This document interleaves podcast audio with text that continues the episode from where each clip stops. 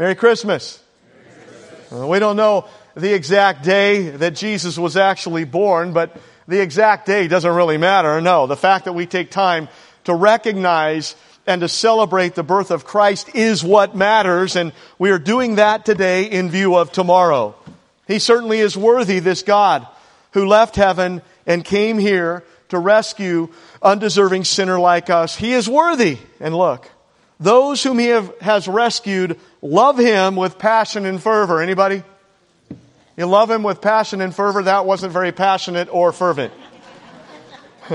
Those who understand that love him with passion and fervor. Anybody?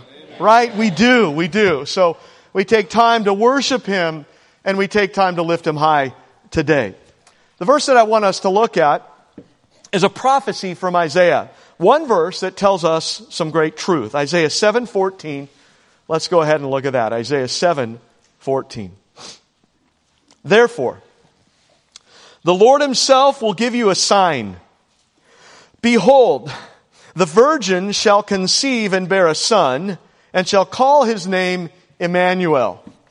Now, the context of this prophecy is Isaiah 7, and in the year 738 BC, Ahaz, the king of Judah, is in trouble. Ahaz is in serious trouble. I mean, it looks like his kingdom is about to be destroyed, and Ahaz is scared. He's really scared. That's when Isaiah went up to him and said, Hey, don't be afraid. God is with us. The battle is the Lord's, and the Lord God Almighty will protect us. And to prove that fact, God will give you a sign. Behold, the virgin shall conceive and bear a son and shall call his name Emmanuel. I mean, what a sign. Now, just so you know, there's a bit of controversy, a lot of controversy about this verse because some say that the particular Hebrew word that's used here for virgin doesn't actually mean virgin, but it simply means a young married woman. So the critics deny the virgin birth. That said, they are wrong. Clearly, they are wrong. See, the Hebrew word here is used in a number of other Old Testament verses, and it always means virgin in those other passages. On top of that, when Matthew quotes this verse in the Greek in Matthew 123, Matthew uses the Greek word for virgin, so it's very clear that virgin really does mean virgin. Some say that there is indeed a near and a far application to this prophecy, which does indeed happen sometimes with prophecy where there was a general application to this prophecy for Ahaz, and then also where there are, uh, is a specific application to this prophecy in Christ. That said, it seems very clear to me that Christ's virgin birth is the one true fulfillment of this prophecy. See, this prophecy would give Ahaz hope that his kingdom wouldn't perish and that God would indeed uh, be with them. And even though the fulfillment of this prophecy is still 700 years away, hey, it's still gonna happen. Judah won't be destroyed and God is indeed watching over us. In fact, God is with us. See, see how that works? Fast forward over 700 years later. Look, this guy from Nazareth named Joseph is betrothed to a young teenage girl named Mary who was about 14 years old. A Jewish betrothal could take place as early as 12 years of age for a person. And it usually lasted for about a year before the couple was actually married. A betrothal was much like an engagement today, but it was much more closely linked with marriage. For example, a betrothal was regarded as equally binding as a marriage. And a betrothed girl had the same legal position that a wife had. In fact, an actual divorce was necessary to terminate a betrothal. So, a betrothal was a very serious thing. Now, while all that was true, look, it wasn't normal for sexual relations to take place during this betrothal period. But here's the problem. Mary was pregnant. And Joseph knows that they have never had sexual relations. I mean, that is a major problem. So, here's what Joseph's gonna do. I mean, he's a good guy. He's a God-fearing guy. He's a just man, as Matthew calls him, and he doesn't want to embarrass Mary, so he plans to quietly divorce her and then go his own way. Well, that's when the Lord appeared to him in a dream in Matthew chapter 1 and said, Joseph, son of David, don't be afraid to take Mary as your wife, for that which is conceived in her is of the Holy Spirit. Uh, say what? He then went on to quote our verse from Isaiah, Behold, the virgin shall be with child and bear a son, and they shall call his name Emmanuel, which is translated God with us. Again, say what? so look, even though Joseph and Mary have never ever had sexual relations, and even though Mary has never had sexual relations with anyone, guess what? She's pregnant. Okay, what happened? Well, God did a miracle. And clearly, Mary's child that's in her womb isn't a normal child. In fact, her child isn't a child who's going to be born of man, but he's going to be born from God, specifically God the Spirit, and her child is in fact God himself. Now look, Joseph a man and Mary a woman can't produce God. And God can't be born into this world by natural human processes. And there's no way that Jesus could have been God unless he was born of God in some miraculous way. And that's exactly what happened in the virgin birth. See, as one said, just as at creation, the earth was formless and empty and dark, Mary's womb was an empty, barren place. And just as at creation, the Spirit of God was hovering over the waters, the Spirit of God came upon Mary. Only God can make something out of nothing. Only God can perform the miracles of creation, the incarnation, and the virgin birth. And that's exactly right. Now, why is this so important? It's important because it preserves the truth that Jesus really is fully God and fully man at the same time. See, he received his physical body from Mary, yes, however, his eternal holy nature was his from all eternity. Also, Joseph didn't pass on his sinful nature to Jesus because Joseph wasn't the father. And unlike any other human being who's ever been born, Jesus had no sin nature. That's important because every normal human birth produces another sinner. Any parents know that?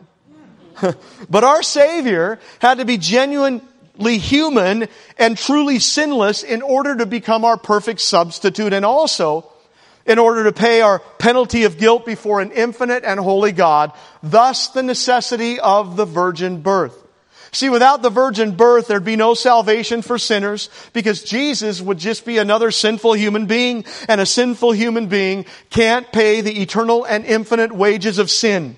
A sinful human being can't save anyone. A sinful human being can't rescue us from sin, hell, and eternal wrath. So, the virgin birth is very important. One writer, in stating the importance of the virgin birth, said that no other fact in the Christmas story is more important than the virgin birth. The virgin birth must have happened exactly the way the scripture says. Otherwise, Christmas has no point at all. If Jesus is simply the illegitimate child of Mary's infidelity, or even if he's the child of Joseph's natural marital union with Mary, he's not God. If he's not God, then his claims are lies. If his claims are lies, then his salvation is a hoax. And if his salvation is a hoax, then we are all doomed. So yeah, the virgin birth is crucial to our faith. Because without it, then Jesus is just a man. And if Jesus is just a man, then we're all still in our sin and we are all heading for hell. See, this is important. The Bible clearly tells us that Mary was a virgin and guess what? Even so, she's still having a baby. And clearly, God is up to something incredible. The second great truth to note from this verse is this. His name shall be called Emmanuel, which means God with us. Implication that the child that Mary will give birth to is God. What? Yeah, yeah. Now, just to be clear, the Bible makes it very plain that we worship one God who eternally exists in three distinct persons. That's a mystery to our human minds, yes, but it's biblical and true nonetheless. The Father is God, the Son is God, the Spirit is God, and they are one. Just to make it more clear, Hebrews 1 8. But unto the Son, He, God said, Thy throne, O God, is forever and ever. A scepter of righteousness is the scepter of thy kingdom. And here, God the Father called Jesus God. Colossians 2 9, for in him dwells all the fullness of the Godhead bodily. That's clear. Titus 2.13 says that we're to look for the blessed hope and the glorious appearing of our great God and Savior, Jesus Christ. Jesus is God. Okay, so what happened? John Flavel helps us out by providing a hypothetical dialogue between God the Father and God the Son. Father, my son Here's a company of poor, miserable souls that have utterly undone themselves and now lie open to my justice. Justice demands satisfaction for them or it will satisfy itself in the eternal ruin of them. What shall be done for these souls? The Son. Oh, my Father, such is my love too and pity for them that rather than they shall perish eternally, I will be responsible for them as their surety. Bring in all thy bills that I may see what they owe thee. Father, bring in all thy bills that there may be no after reckonings with them. At my hand you shall require it. I will rather choose to suffer thy wrath than they should suffer it. Upon me, my father, upon me be all their debt.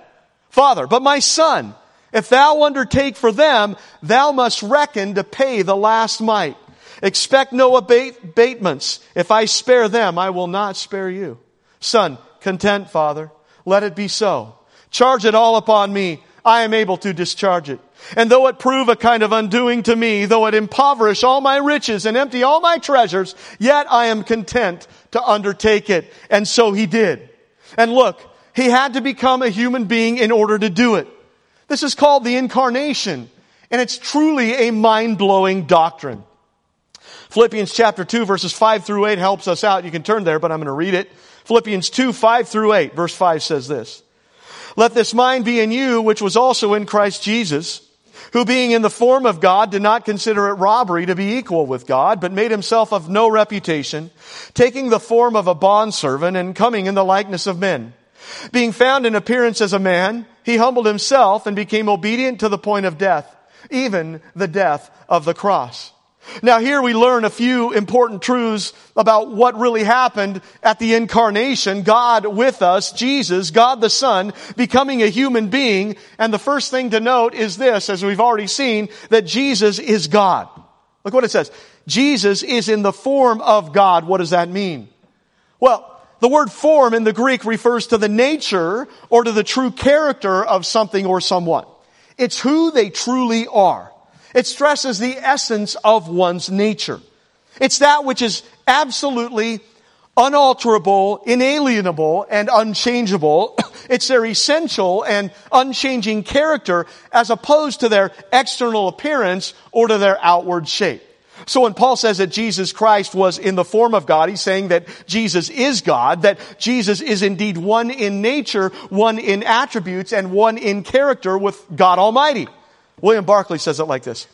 The idea is that before the incarnation, before Jesus became a baby, a human being, from all eternity past, Jesus pre-existed in the divine form of God, equal with God the Father in every way. By his very nature and innate being, Jesus Christ is, always has been, and will forever be fully divine, and that's absolutely correct. So Jesus was and is essentially and unalterably God form. It's a very clear statement about the deity of Christ, for to be in your very nature God, you have to be God. So his true nature was God before he became a man, and also when he was a man, and then after he died and rose again, God, always. Fully and completely God. That's his nature. John 1 1. In the beginning was the Word, Jesus, and the Word was with God, and the Word was God. 2 Peter 1 1 calls Jesus our great God and Savior. Jesus himself affirmed that he was God, and the only way that anyone can say that scripture isn't clear that Jesus was and is God is if they don't read their Bibles. Because this doctrine is found in every corner of the scriptures that Jesus existed from all eternity as God, not merely resembling God, but as God in the truest sense of the word, his, his true nature.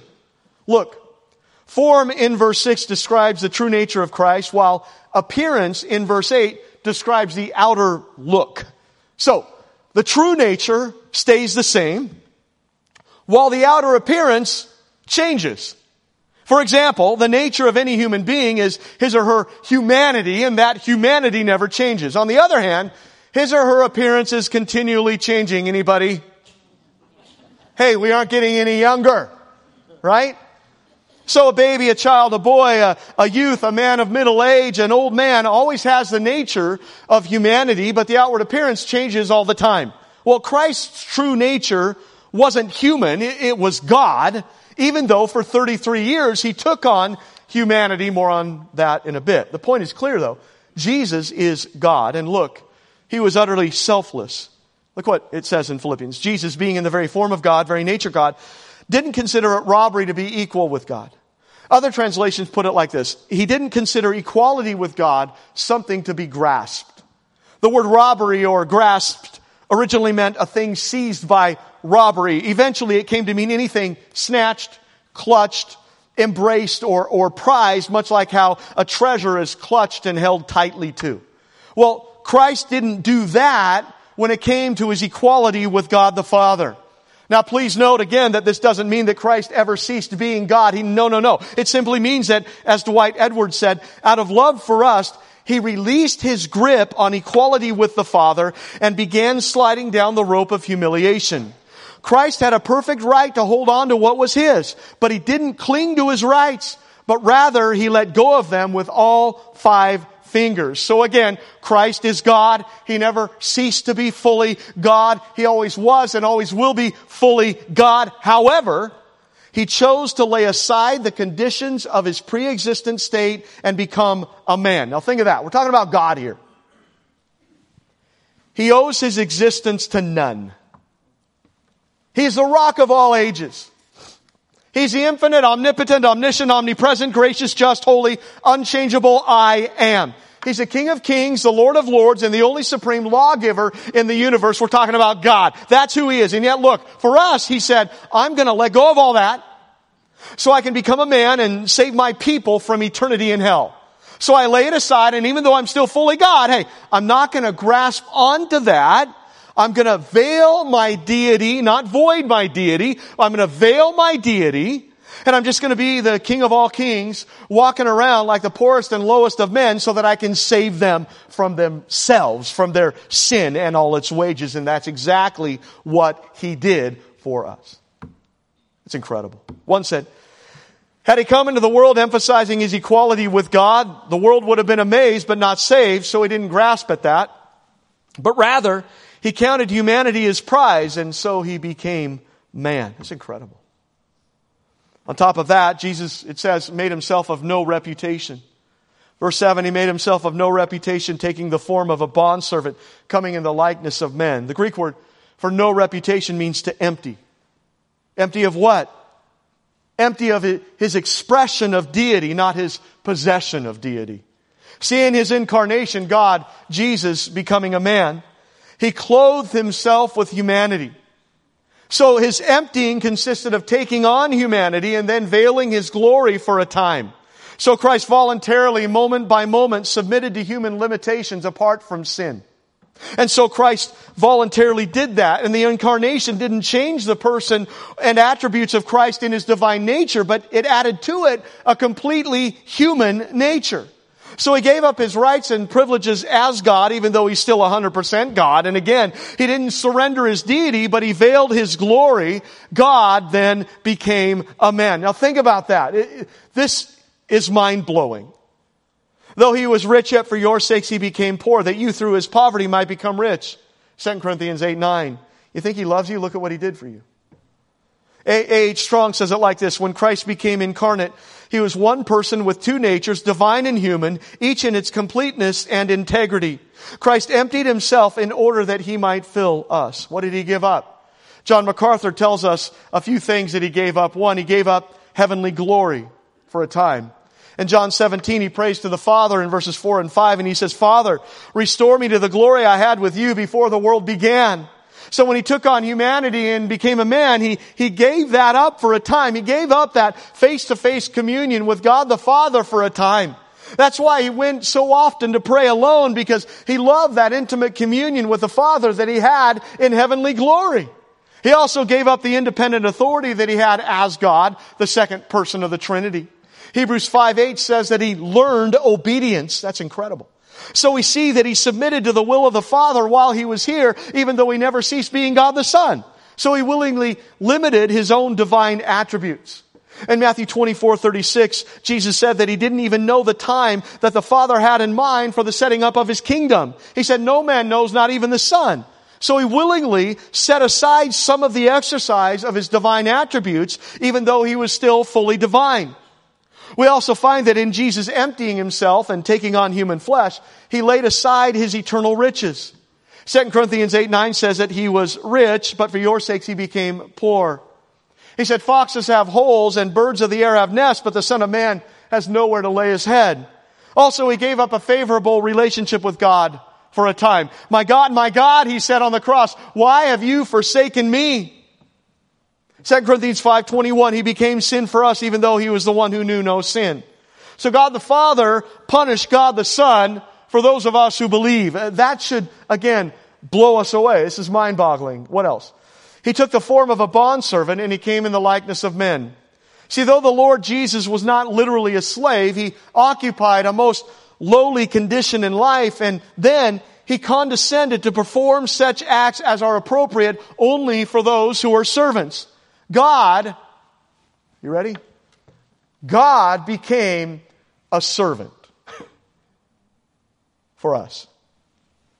Matthew 20, 28, the Son of Man didn't come to be served, but to serve and to give his life as a ransom for many. So he came all the way down. He emptied himself and he became a slave and he served man as one who was a slave. Talking about God here. Note that this was very real. He was a real man, not just a figment. One said, did he feel pain? Yes. Did he feel sorrow? Did he weep? Did he have strong crying and tears? Yes. Did he ever hunger? Did he thirst? Was he weary? Was he weak? Did he die? Yes. See, he took on full humanity when he came here, and the only thing he eliminated was sin, being all points tempted as we are, yet without sin, Hebrews 4.15. But look, even though he didn't have a sinful nature, he definitely felt the results of the fall by becoming one of us so that he could save us. Think about this. God the Son emptied himself, he stripped himself, and he chose to become one of his creations, a man, a baby who was born in a stable. Why would God do that? Here's why to die so we who believe could live. That's incredible. But think of what he left behind for 33 years and think of what he took on for 33 years. God Almighty, God the Son, became a baby and he submitted himself to human limitations apart from sin. He felt physical pain. We're talking about God. He got blisters and calluses. He got mocked and ridiculed. We're talking about God. He submitted himself to his parents, the parents that he created. He became a teenager. He felt hunger pains. He was homeless and he had no place to lay his head. He, he, he sweated and toiled. He was like us in every way, yet without sin. We're talking about God. God became a servant for us. Everyone around him saw him as a baby, a teenager, a man, but inside his true self, his true nature, he's the Lord God Almighty. If you remember, three of the disciples got just a glimpse of his true nature on the Mount of Transfiguration, but that was just a glimpse. But while he was here, Christ veiled that. He veiled it. Why? So he could accomplish what he needed to accomplish to save us. And so, he that made men was made a man. J.I. Packer said, the divine son became a Jew. The Almighty appeared on earth as a helpless human baby, unable to do more than lie and stare and wriggle and make noises needing to be fed and changed and taught to talk like any other child. The more you think about it, the more staggering it gets. That's absolutely right, and it's utterly incredible. Talk about love. Our God loves us incredibly, incredibly. So why did he do it? So he could die. Look what it says in, in Philippians. Being found in appearance as a man, he humbled himself and became obedient to the point of death, even the death of the cross. That's why he came. He came to live, yes, and to live a perfect life, yes, but he came to die. So he humbled himself and became a man, but he didn't just become a man, he became a poor man, right? He lived a simple life. He was born to peasants. He was homeless much of the time. One said he didn't ask for a palace. He didn't ask for a chariot. He didn't ask for servants. He didn't ask for a wardrobe. He didn't ask for golden jewelry. He didn't ask for anything. But even then, it was more than that. See, he not only became a poor man, but he went lower. Verse 8, he became obedient to the point of death, even the death of the cross. That's incredible. So he, God the Son, came to die for sinful wretches like us. And he didn't have to do it. He volunteered. He gave it up. Why? For us. To save hopeless sinners like us. See, he's the only hope for any sinner to be saved, and that's why he did what he did. Look, the Bible's very clear that sin separates us from God. Sin makes us at enmity with God. The wages of sin is death, Romans 6.23, and we're full of sin. All of us are. Therefore, we all stand condemned for hell. Objects of wrath because of our sin, that's who we are. See, every sin deserves death in the eyes of holy God because every sin is utterly wicked in his perfect and spotless sight. And on our own, all we can do is pay up, pay the wages, eternal wrath. So on our own, we're all hopeless on our own, we're all doomed. All pay as Jesus, God the Son, speaks up, I will pay. I'll leave heaven, leave all this, I'll leave my glory, I'll drop way low and become a man so I can become their substitute for sin. Their sacrifice, their perfect sacrifice for sin. Sin must be paid. Either they pay in hell or else I pay for them as believers in their place on the cross. I will do it. And He's the only one who could have done it. See, since the wages of sin was death, someone had to die. Since God required a sacrifice, someone had to be sacrificed. And only Jesus, God the Son, could be that perfect sacrifice for sin once and for all for every believer. So he humbled himself and he came to die for us who believe. So he came. He lived for 33 perfect years and then he died on that cross and it was there on that cross that the sin of every person who would ever believe was placed onto Jesus Christ as our substitute and God the Father then poured out all his wrath against all that sin onto Jesus so he could pour out his blessings onto those of us who believe. Hey, either you pay the wages of your own sin in hell or else Jesus paid for it for you in your place on the cross as a believer. Oh, won't you surrender to Christ today and be saved from the wrath to come? See, Jesus is our hope. Jesus is our only hope. So he said, I'll suffer so all who believe in me can live. I'll pay the wrath that they deserve. And he did. And boy, did he ever pay as God's wrath against billions of heinous sin was poured out onto Christ on that cross so we who believe could be saved. He suffered more than we could ever think or imagine. God did that for you. So, as we celebrate the birth of Christ, the cross is always looming, right? Because that's why he came to die for sinners like us. Oh, and good news, three days later, what happened? He rose up from the dead proving who he was and proving the eternal victory that he won for those of us who believe on that cross. God with us. God came down. That's the best news there is. The best news in the history of the world. Eternal good news for us. Remember what happened? Joseph didn't put Mary away, right? Why? Because an angel came to him and told him not to, and you better obey that angel. According to Luke 2, it was at the time that Mary was ready to give birth that the Roman ruler of the land named Caesar Augustus decided to take a census, which was really all about collecting taxes. In order to do this census, every person was called to go to his hometown, to his ancestral home to register. And look, in the middle of all that was Joseph and Mary. See, both Mary and Joseph originated from the house and family of David, and so they had to travel to the south of Nazareth to Bethlehem about 80 miles away by foot to their ancient home of their great great grandfather, King David. Picture it. A poor village carpenter and a very expectant young teenage bride.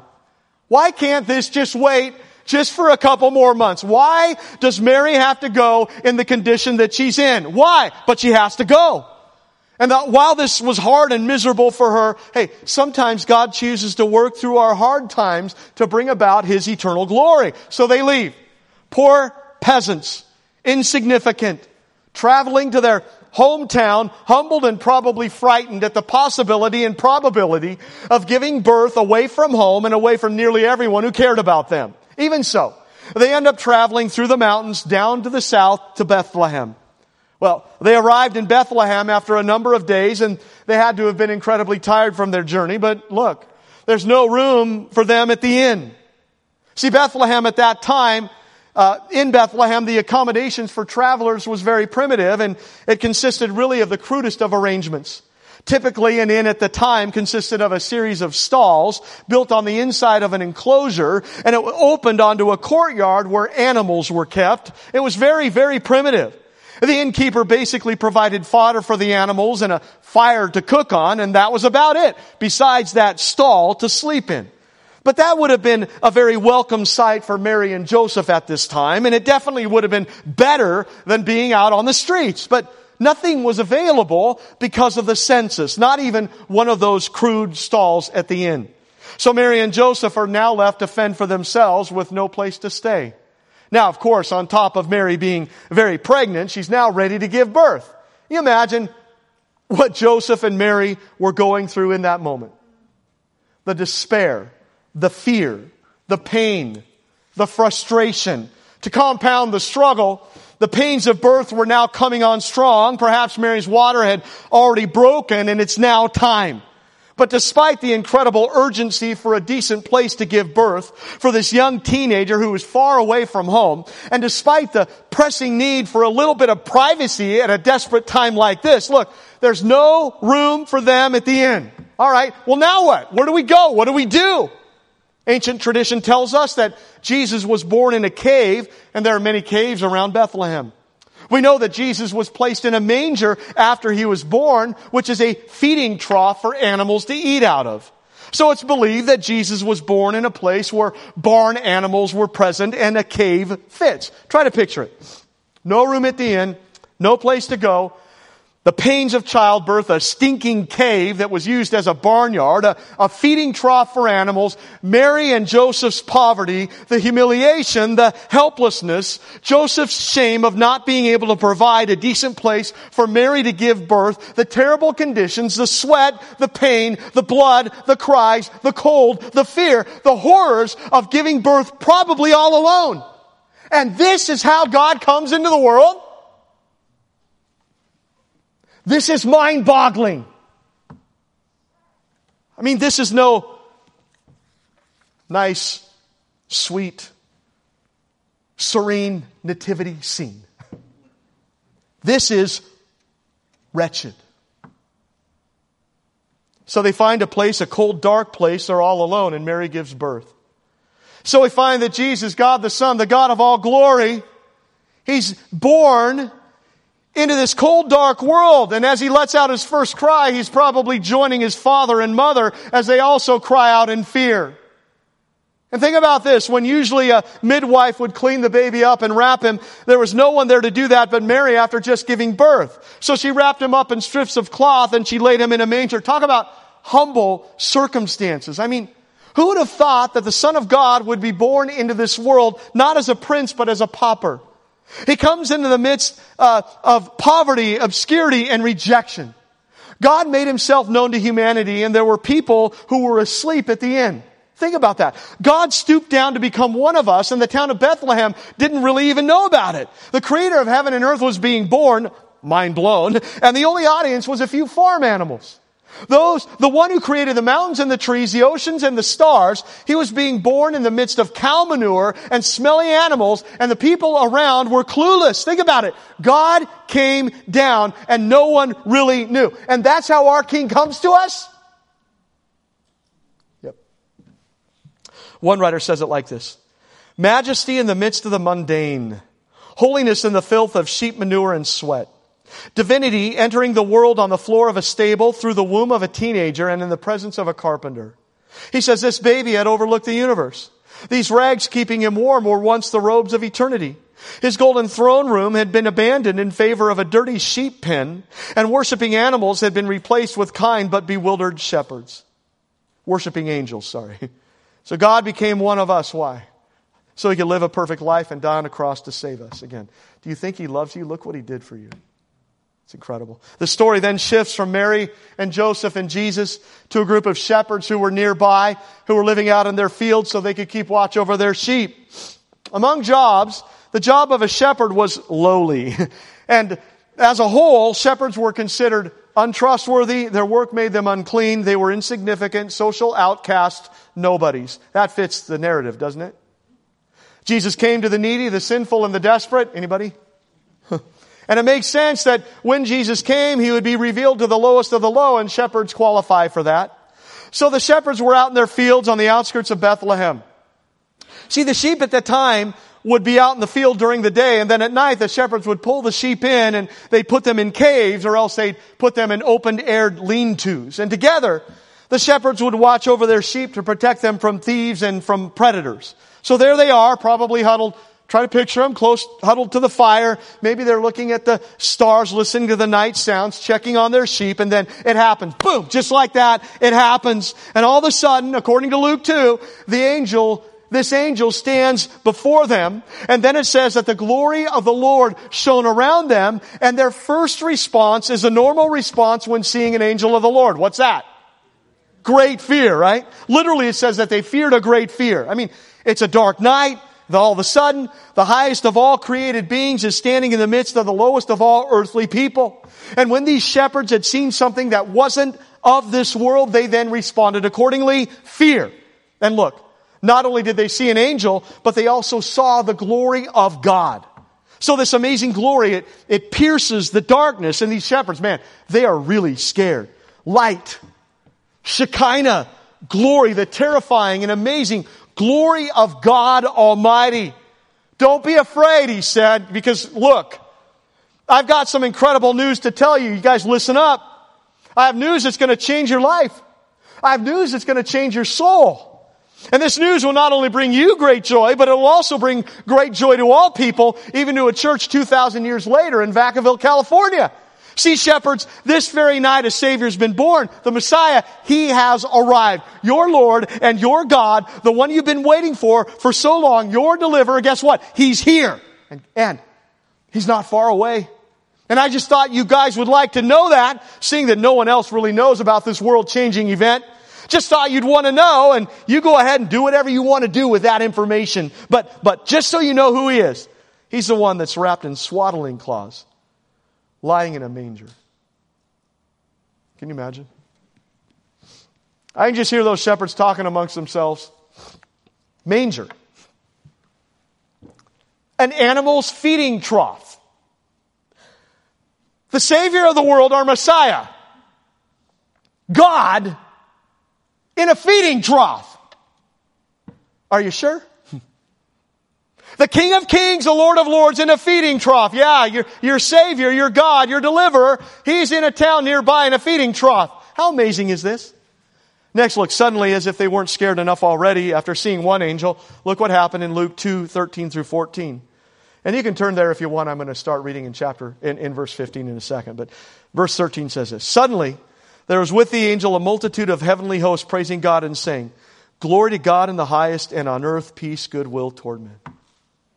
So now a, a whole host of angels appears, a whole multitude of them, uh, uh, too many to count appears, and what are they doing? They're praising God because Christ has come. Glory to God in the highest and on earth peace and goodwill toward men. They're saying, give glory to God because a prince of true peace has now arrived. They're saying, give glory to God because the one who can save your lost soul, the one who brings real joy and goodwill to you, he is now here. Your hope has arrived. Your deliverer has come. Try to imagine a whole host of angels saying this together at the same time. Try to imagine seeing and hearing this multitude of angels. Notice that this is very good news. Luke 2.10 mentions good tidings of great joy. Verse 11 mentions the Savior. And verse 14 mentions peace and goodwill toward men. Talking about true good news that brings true joy to the eternal soul. The good news that the Savior is now here.